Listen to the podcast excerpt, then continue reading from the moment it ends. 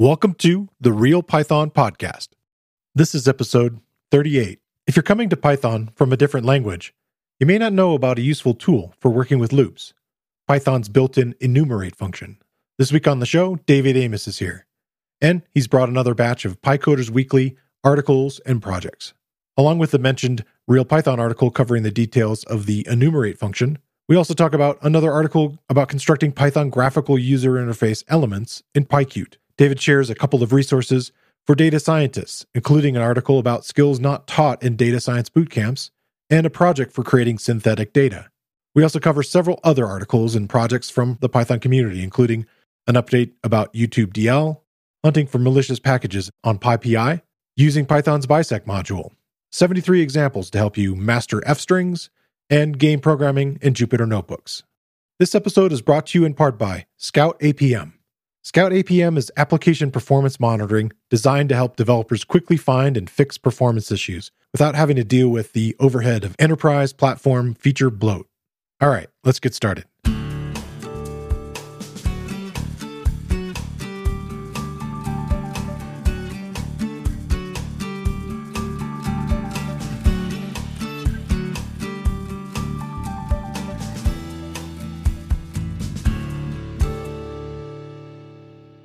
The Real Python Podcast is a weekly conversation about using Python in the real world.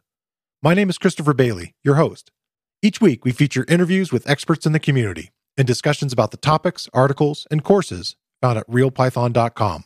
After the podcast, join us and learn real world Python skills with a community of experts at realpython.com. Hey, David, welcome back. Hey, Chris. Good to be back. So I wanted to start off with a follow up. Uh, this is actually going to seem a little while ago now, but we talked about YouTube DL, and I'm sure yeah. most people know that it was pulled off briefly from GitHub, and it was reinstated about a week ago, maybe two weeks ago now, depending on when this goes out. There's this really great Reddit thread that I think tells the story better than anything that we covered. It includes links that start with a letter, basically. Actually, it starts out with showing you what were the types of things that the RIAA was arguing was why the DMCA takedown should happen. And the EFF, the Electronic Frontier Foundation, wrote this really elaborate letter that explains why it doesn't apply in this case. And they worked with GitHub, and GitHub now wrote uh, also their own letter explaining what's going on. And I think they're both really good reads in this day and age of open source software and kind of understanding why all this sort of happened GitHub's now has this sort of new process in place, which I think is good. That's been now defined, and they have this developer focused approach to the DMCA. And this whole letter explains what they were changing. And then the EFF letter really goes well into what happened there behind the scenes as far as the legal arguments. And it's really well written for somebody who's not a lawyer. anyway, I won't spend a ton of time on it, but I thought it was really kind of neat. And then I think it's GitHub also set up what's called the Developer Defense Fund, which is really cool. Yeah. Yeah. I had a feeling that the whole situation was going to get resolved somehow in YouTube DL's favor. But I didn't expect like all the other things that came out of that as well. So I thought that was those some cool developments. Yeah. In the world of open source. Yeah. Yeah. And we mentioned that there were some specific things that were in their tests and right. they explained why they were, you know, arguing one way or the other, why they shouldn't be included. Anyway, they were removed. But if you're interested to see like what was included there, it's a good read to kind of not only see all the parties that are involved and what's at stake there, but also it's a nice result for open source. Right. And for people that want and need these tools for other uses than what people assume is this malicious intent, which isn't always what's happening there. So yeah. Anyway, so what's what's your first story you got? The first one I got is a real Python article by Bryan Weber, who I think we've featured on the show before. If not, then congrats, Bryan, for your first first feature. But I'm pretty sure I, I, can't remember. But his latest article is called Python Enumerate: Simplify Looping with Counters. And so this is this is one of those things that I think is a beloved feature of Python that Python programmers really enjoy. It's one of these, you know, batteries included features that, that you hear talked about. Yeah. Enumerate is a function that is, it's a built in function for, to Python that you can use to loop over a, some iterable, a list or a tuple or even a, a dictionary or just any anything that you can loop over while also looping over the indices or indexes that are associated with each item. If you need the index, which you don't often need it, but if you do, then this is a really handy way to to do that without having to keep track of an additional variable. If if you're familiar with other languages, a lot of times you end up having to do is like initialize some index variable, i, call it i, equal to zero. And then at each step of the loop, you have to increment it to keep track of where you are with whatever you're iterating over. So enumerate gets rid of that for you and just pops off the index with the item at each step. So it saves you some work and it looks nice. The article dives into how it works. So it goes over how iterating with for loops works in Python as a quick refresher and then talks about using the enumerate function and how that works. But it dives into a couple of other things. So uh, you get some interesting examples in a section called practicing with Python enumerates. You just see like how this could be used in practice with different, few different examples. It also takes a peek under the hood by giving kind of the Python equivalent of how you could write your own enumerate function if you wanted to. So you get to see like, how does enumerate actually work? Like what's going on on there? It's not exactly the way it works because enumerate being a built-in is not actually written in Python but you get, you know, some kind of equivalent there. So yeah, it just walks you through how enumerate works, some really practical examples, and then a peek under the hood, uh, and then a couple of more advanced items at the end for folks looking for a little bit more that they can do with it. Overall, just a, a great article. If you're not familiar with enumerate, it's a great place to to learn about it. Yeah, I think a lot of people coming over from something like JavaScript and using that for something like a for loop or what have you. It's a nice quick way to switch over. Mm-hmm. I know that initially I was, you know, coming from other languages and using these other techniques for looping and I was like, "Oh my gosh, this is a great built-in thing. It's so much cleaner."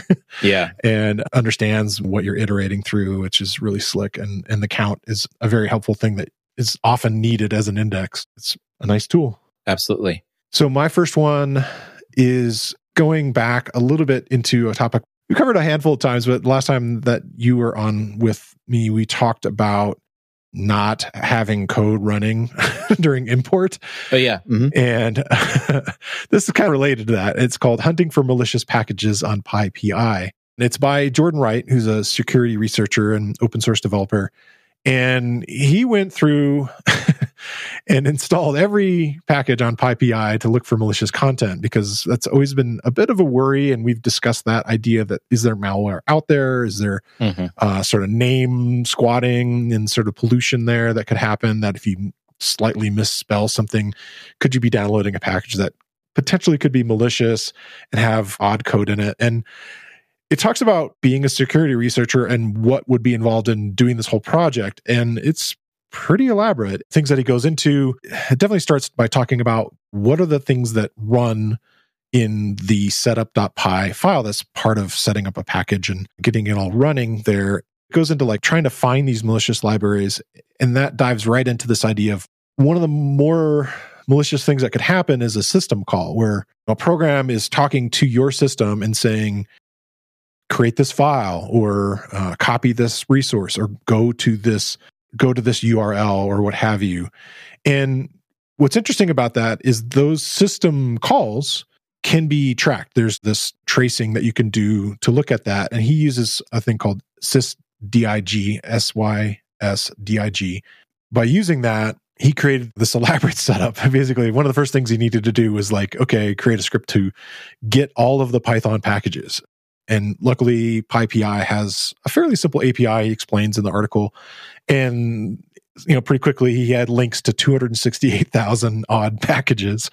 And it doesn't go back in time. So these are like current listings. He didn't want to delve into that project of looking at older versions of packages, which I can understand that could get even exponentially larger. Yeah. So the process involves a lot of AWS overhead. He created 15 Elastic Compute two instances, these EC2 instances, yeah. about 15 of them. And then he needed this large S3 set of buckets to dump everything into. So step one is that this sysdig is started and then records all the system calls that are going to be made inside of a Docker container. And so the Docker container is set up, and that's where it is doing the pip install of each one of these individual packages. And then meanwhile, there's a TCP dump container that's kind of the side of that that's created to monitor the network traffic going on in and out of that and ignoring specifically traffic to and from PyPI. If this package is calling for additional packages or what have you, that traffic's ignored. But if it's going to some other odd third party things, that's stuff that he wants to know about and track.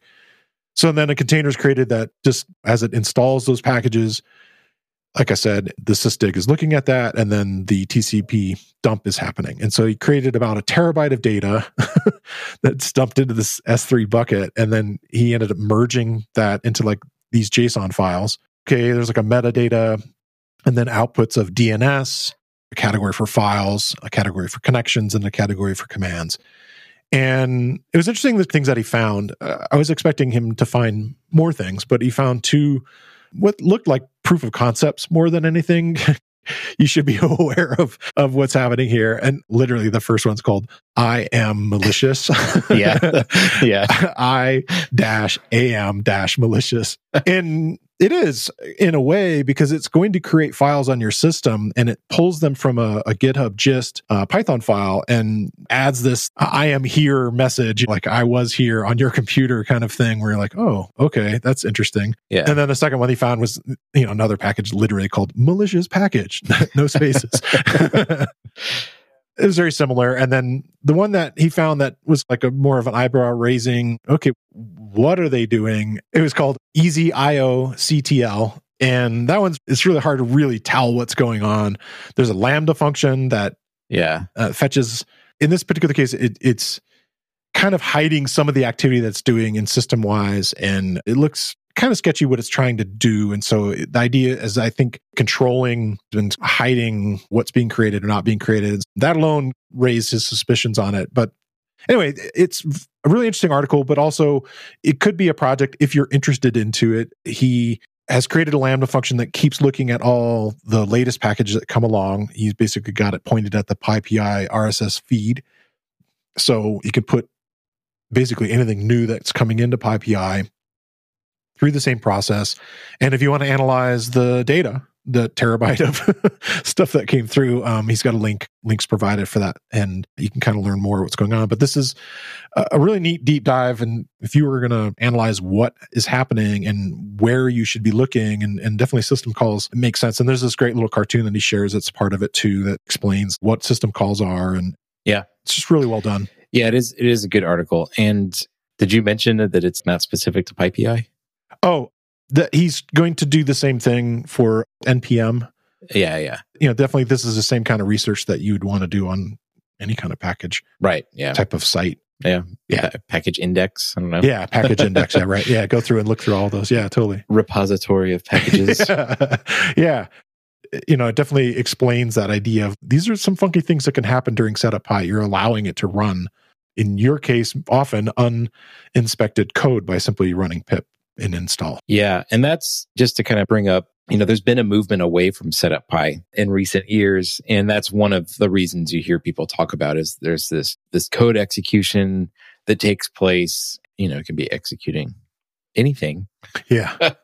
and if it has access to the whole system, it can really wreak some havoc if you get someone that really wants to do some damage in there. So we're starting to see more momentum behind like the pyproject.toml and these other concepts to get us away from the setup.py files. So it's, you know, there's still a lot of projects using it out there because that's just the way it was done for so long. So it, yeah. it's a kind of slow adoption, but, but I see more and more that, that happening. We'll be moving away. I, eventually I could see a, a world where these kinds of issues are no, no longer a problem, but that could be really far away.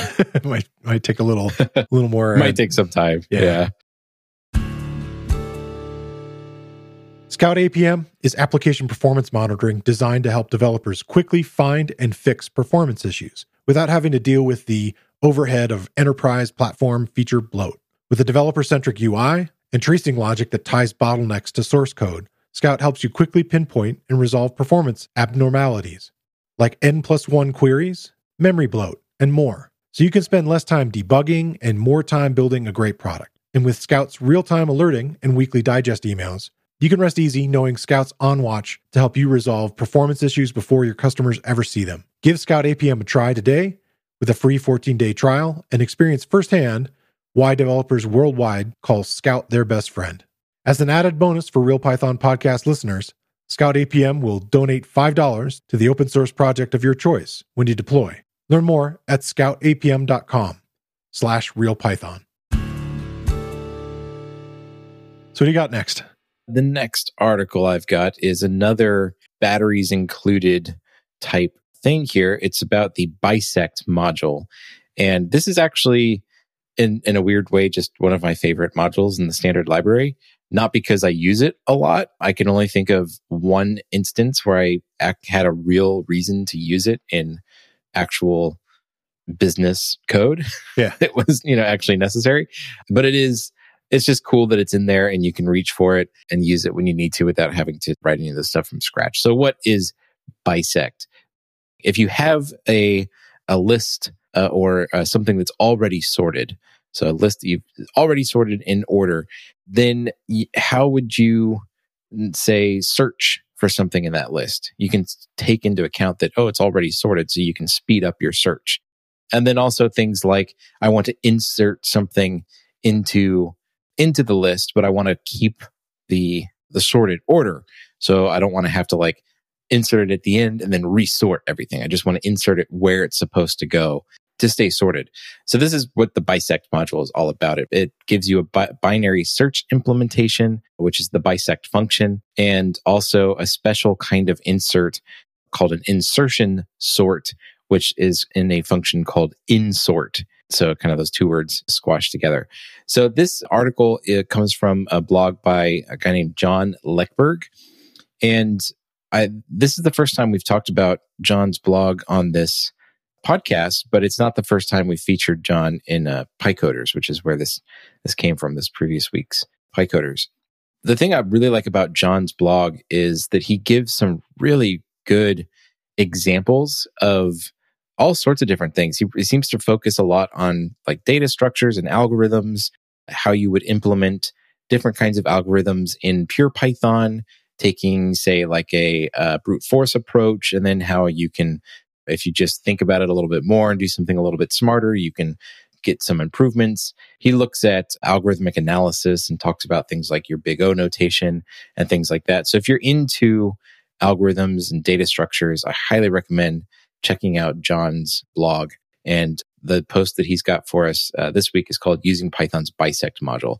So it just gives a couple of examples of where you could use this. For example, and this example I think actually comes from the Python docs, if I'm not mistaken. But if you have, say, grades from a student, like a numerical grade, and you want to determine whether it's an A, B, C, D, or F based on some scale, then you can use the bisect function to help you do that. So it's a clever use of bisect to assign labels to values there. There's a couple other examples that he gives and discusses the big O notation for each of these. Yeah. It's just a great article. All of his blogs are very similar format. And I just think that it's a fantastic resource if you're really into things like algorithms. You got lots of good stuff. I posted a recent video course on uh, the Bisect module.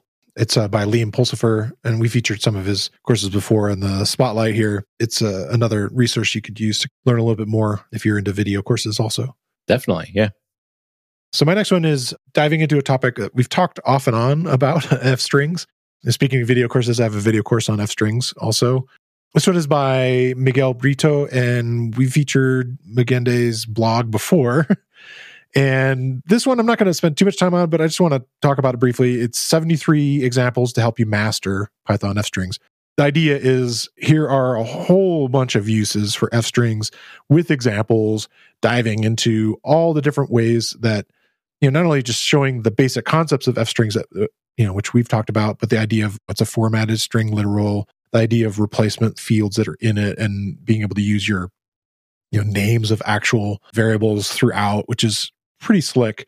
And the idea that you can kind of use it to also do basic formatting expressions as you're working. So the expression can be within the, the, curly braces that are for the F string, which is pretty slick. So you can say, you know, like curly braces four plus two, and it would, you know, just automatically execute that code as it went. And it dives pretty deep into things like if you're not aware that the dot format method and F strings share a lot of things like justification. You can left and right and center justify things, padding, right? Doing formatting. Ones that you may be familiar with is formatting F strings as a decimal. Again, these are values that that you could be populating in your F strings, so you could see them as a decimal with how many places you want. Uh, percentages, formatting dates, um, which is a really good deep dive in this article about that. Um, escaping characters, things like thousand separators with commas or with spaces. And then using F strings with dictionaries, which is a little funky. You need to understand what's going on there. And then F strings can be in a multi line format, what you need to pay attention to for that. And then if you're going to print objects inside of F strings, what's involved. So it just kind of goes through all those different things. Again, it's 73 examples. Right, left, and center are all examples. So you know, as you go into it, right, it's not yeah. that long, but there's all code for every one of them. And, and it's good and very detailed. And again, it's a good way to brush up on um, formatting and F strings if you had questions about uh, how do I do dates again and things like that. Yeah, definitely. It's a good good resource just to keep bookmarked. And if you're working with F strings, and just pull up and the table of contents, not including the conclusion, has 21 items and they're all like topics. Yeah. So you could just use that to just like, I need, I can't remember how to do this and just find it on here and click and, and there you go. So it's a great reference. Cool. So what do you got next? The next thing I've got is switching it up a little bit from things in the standard library to an article uh, by Nicole Janeway Bills called 10 Python Skills They Don't Teach in Bootcamp. The subtitle is Ascend to New Heights in Data Science and Machine Learning with this thrilling list of coding tips. And when I first saw this, I was like, oh, this is going to be another kind of boring listicle of things that I already know and just rehashing the same thing.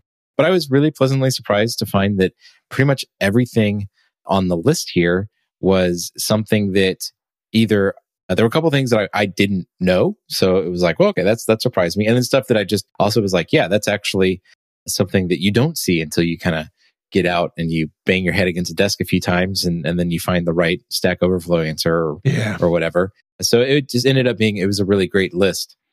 So it's got 10 items and she counts down from 10 to 1. So I guess saving the best for last, you get that feel uh, from it. But it, it, I'll just go over a couple things that, that I'll go. Most of this has to do with pandas too, by the way. So a lot of it is, is pandas centric, but it talks about how to set data frame display options so you can control like how many columns and rows and how wide the column should be so that when you're working in like a Jupyter notebook, you can actually, you have some control over what the, the output looks like, which is really handy because it, I went a really long time working with pandas and never even realizing, realizing that you could do that. And when I found it, I was like, oh, that's nice. I can just copy and paste. There's some settings that I know I like into my notebook each time. And then bam, that looks a lot nicer than just the default uh, way. Yeah, the default is not not good. Is just I guess the way to say it.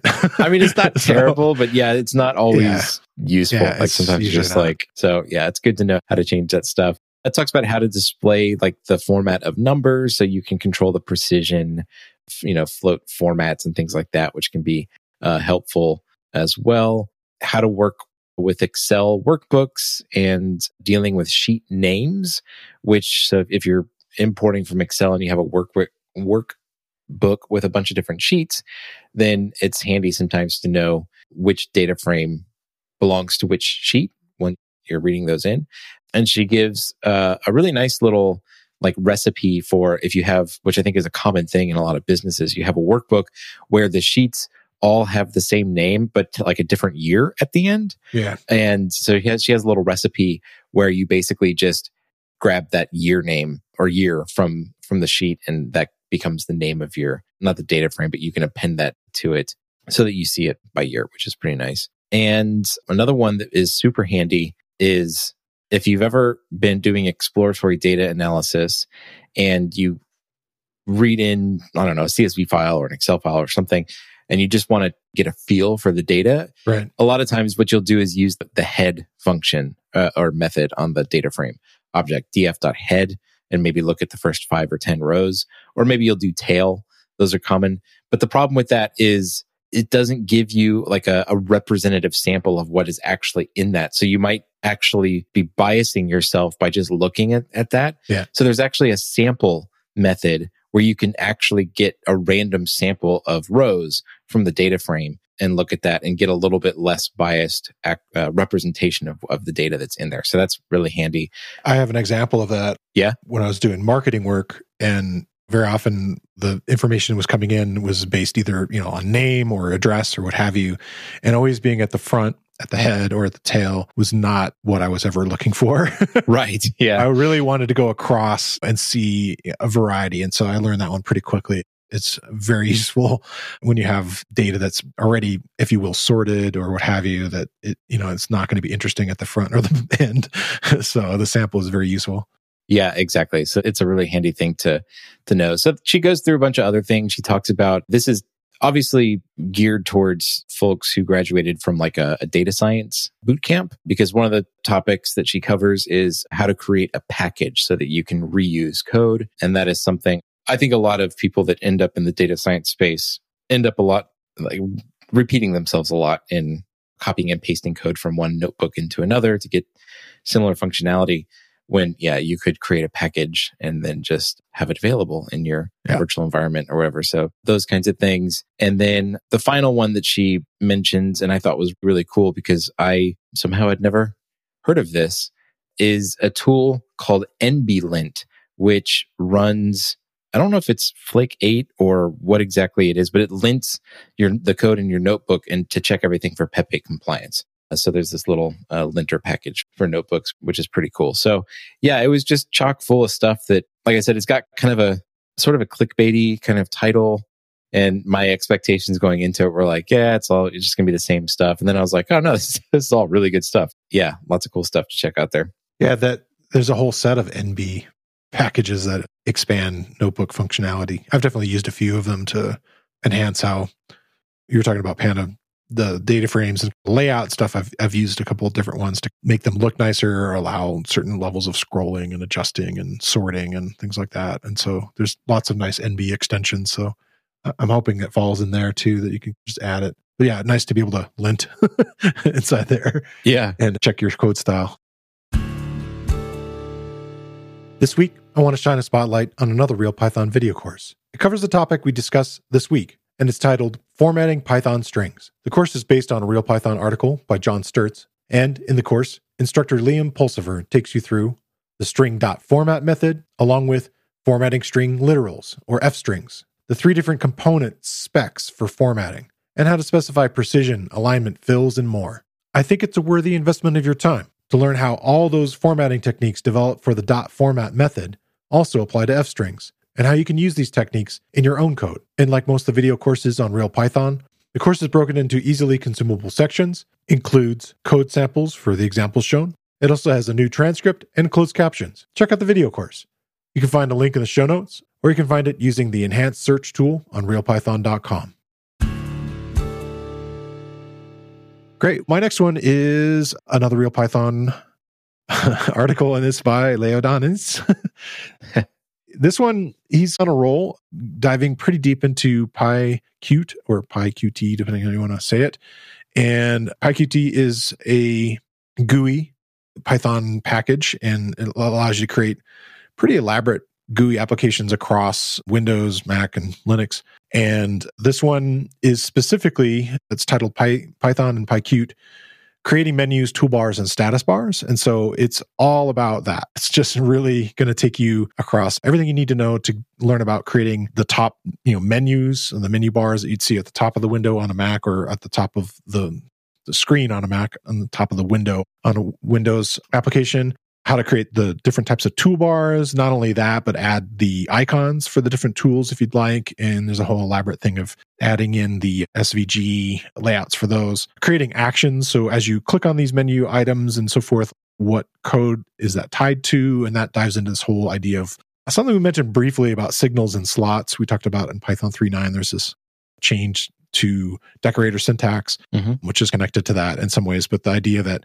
all these different signals that you have these in this case like i want to open a file or i'm in the edit menu i want to cut and copy and paste and those kinds of things need to be they seem repetitive in some ways and then they kind of slot into these different actions inside of that framework and it's really well done like most of his articles and i had a really interesting thing happen. The article is done from a windows centric layout and I was doing kind of going through the code on a Mac. And there's a part where you define keyboard shortcuts. And as you're defining the keyboard shortcuts, he's having you, you know, type in what the code would be, which normally for creating a new file would be like control N or copying would be control C and so forth. And those are Windows commands, which I know on a Mac would be command. And so I, I type them in as it is and run it. And what's interesting to me then in the pull down menus, it shows the hint uh, next to new file and copy and paste and so forth.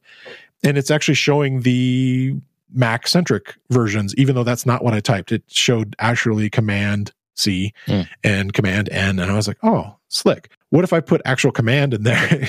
Because I think that's the right way to do it. Well, that didn't work at all. so if I changed it to command, it actually should like a little square box. Like I don't know what that's supposed to be. And right, so it, yeah. there's some kind of built-in sort of uh, translation layer, if you will, to make it cross compatible. And so I thought that was very interesting. And that's cool. Yeah, I, I you know learned a lot as I did that. But it goes all the way into everything you'd want to learn as far as menus and widgets as far as toolbars are concerned, and then status bars and help tips and all the kinds of things that I don't know. I, I think of it as Chrome, all these things that kind of make an application a little more interactive in yeah. menus and things that you'd need definitely for a graphical user interface. And so what's really cool is then another tutorial just came out, which is called PyQt layouts. And this one is create professional looking GUI applications. And so this one, uh, another Leodanis article here is all about layouts. So layouts are then inside your windows, your do you want it to be laid out in multiple columns? How do you want the different widgets centered or justified or do you want them to automatically stretch and adjust and how about nesting things inside of other things? So dialogues, labels. Anyway, it's pretty elaborate what he's doing here. And if you these don't necessarily create complete applications. They're more specifically about these sets of features in PyQt. And he has another article that's uh, several months ago that's actually creating a calculator application. Mm. And that one's complete. And so if you want to like go from beginning to end and get an idea of a, a real taster of what you can create and see an end to the project as opposed to learning all the fundamentals of these different areas, that might be more of interest. So I'll include links to all three of these things.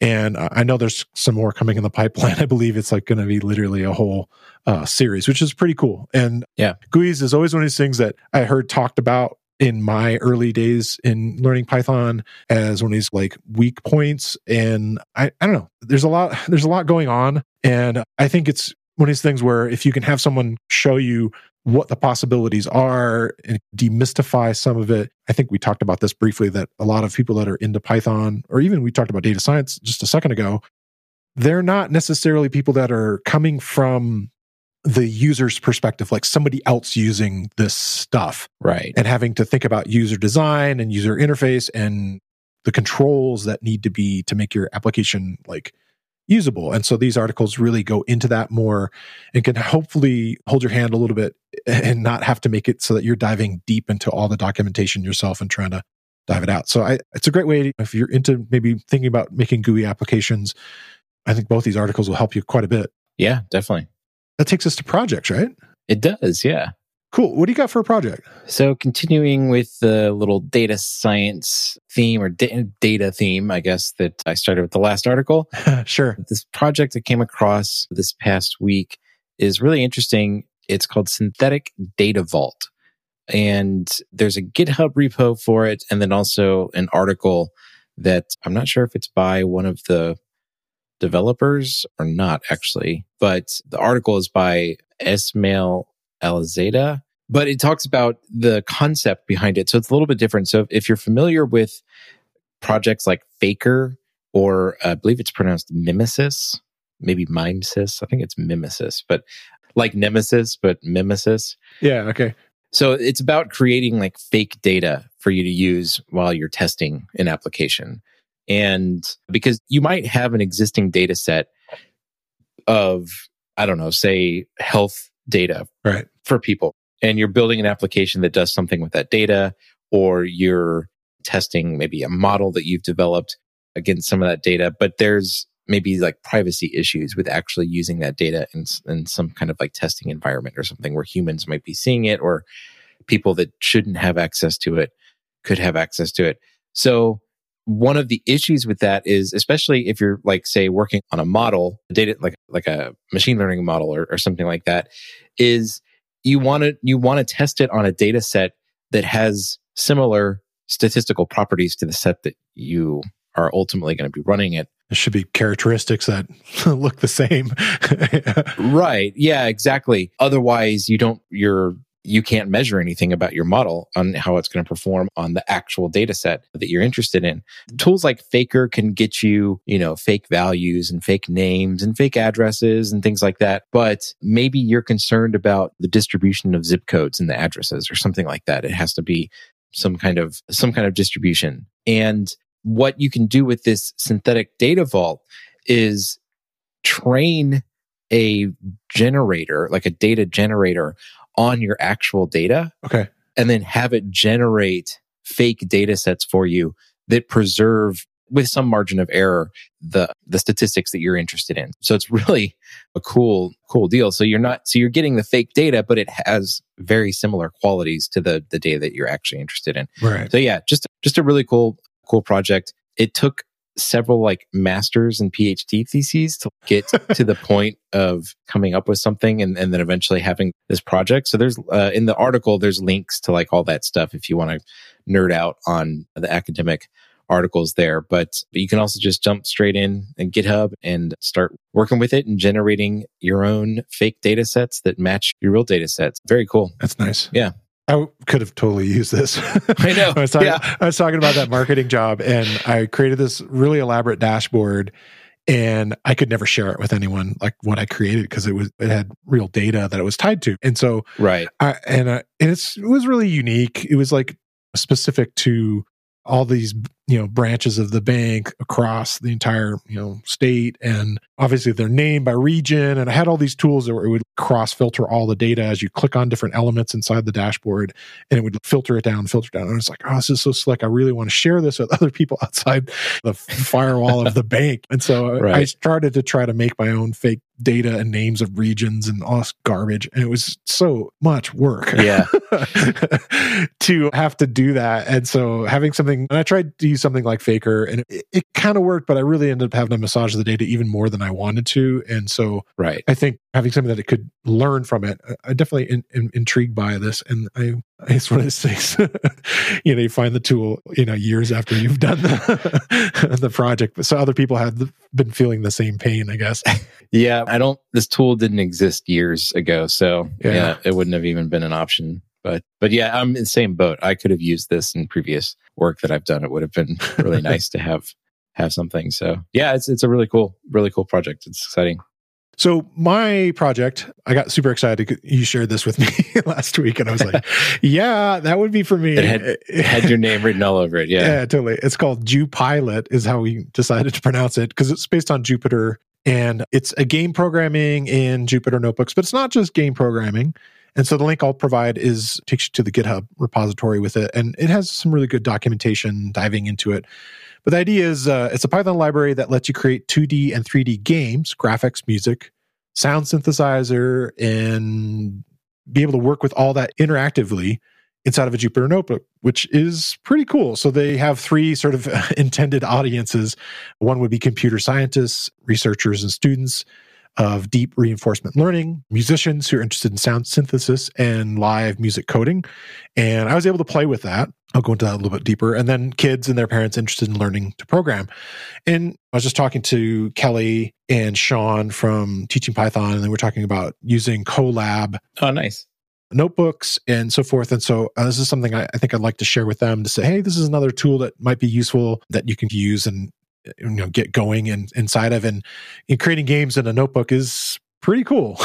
Yeah. you know, the idea that you can interactively be throwing new commands in and, and running and changing things and on the fly. That's definitely interactivity is one of the most powerful things about Jupyter notebooks. The you know problems it has are definitely the state you're not sure what state it's in and needing to restart sometimes and so forth i played with the real-time music creation obviously i'm the sound geek here and it was neat and the synthesis stuff was pretty good i was impressed there's an organ that you're creating you're playing notes in real time starting and stopping them and there's like packages to do a lot more elaborate synthesis type of work in it and that was very exciting and definitely you could do the real-time music generative kind of experience in it if you're interested. And the only problem I had was I wanted to, you know, it, it said, "Oh, simply you know run this line of code and you'll your MIDI stuff will work." And I I couldn't get that to go, and I think it's because my MIDI setup is way more elaborate than most people's. I have these fancy audio interfaces and other tools on my different Macs and so forth. So I I would need to really strip down a machine and make it be simpler, or what I started to do is to dive deeper into the the code that's you know addressing which ports that it uses. Mm-hmm. and so i thought about maybe shifting it to a simpler machine like a raspberry pi or something like that and see if it could run on there and and maybe then just plugging a simple usb midi controller and see if it would work and then go from there. But anyway so it's something i need to do a deeper dive and solve for that. Uh, but i was i'm impressed. You're just too fancy chris. Yeah, I, I am. I have to admit, you could see the people could see behind me studio gear and crap that I have here. so I shouldn't say crap, but it's it's definitely a lot of stuff, and I know how to configure it, but I haven't configured it as well. Though I, you know, I going way back to my episode talking about async IO and music with with right. Lucas uh, Langa, and that was really cool because I was able to run his code because I had the exact same synthesizers that he had, and yeah, he uses it uses the same MIDI package under the hood, but they've abstracted from that and have created their own layer on it, and again simplified it. So getting to where the ports are is a little harder to do, and so anyway, but it's a fun project, and I like playing around games, I like playing around the music, and it was a neat kind of neat combination for me. And so I'm definitely going to share it with lots of people who are interested in getting into that interactivity and playing around with a little more graphical content and sound content inside of notebooks. Yeah, for sure. I think I, I was just uh, really, I just thought it looked like it was just a lot of fun. I didn't get a chance to actually try it out like you did, but there's so many advantages of Jupyter notebooks for something like teaching. Yeah. And to throw in like the being able to do games and animation and sounds and everything makes the whole Jupyter notebook even more compelling for right. for something like that. But yeah, it's just it's a really cool project. It's still pretty young. Yeah, it is. Yeah. It's not even a year old. So I'm, you know, I'm just excited to see what happens with this in the future and, and where where it goes. So I think there's a lot of fun applications for it out there. All right. Well, thanks for bringing all these articles again and sharing the projects. Yeah, thanks for having me. All right. I'll talk to you soon. See you, Chris. Thanks again to Scout APM. And don't forget the added bonus for Real Python listeners Scout APM will donate $5 to the open source project of your choice when you deploy. Learn more at scoutapm.com slash realpython. Thanks to David Amos again for joining me. And I want to thank you for listening to the Real Python podcast. Make sure you subscribe to the podcast in your favorite player. And if you like the show, leave us a five star rating and a review. You can find show notes with links to all the topics we spoke about inside your podcast player or at realpython.com slash podcast. And while you're there, you can leave us a question or a topic idea. I've been your host, Christopher Bailey, and look forward to talking to you soon.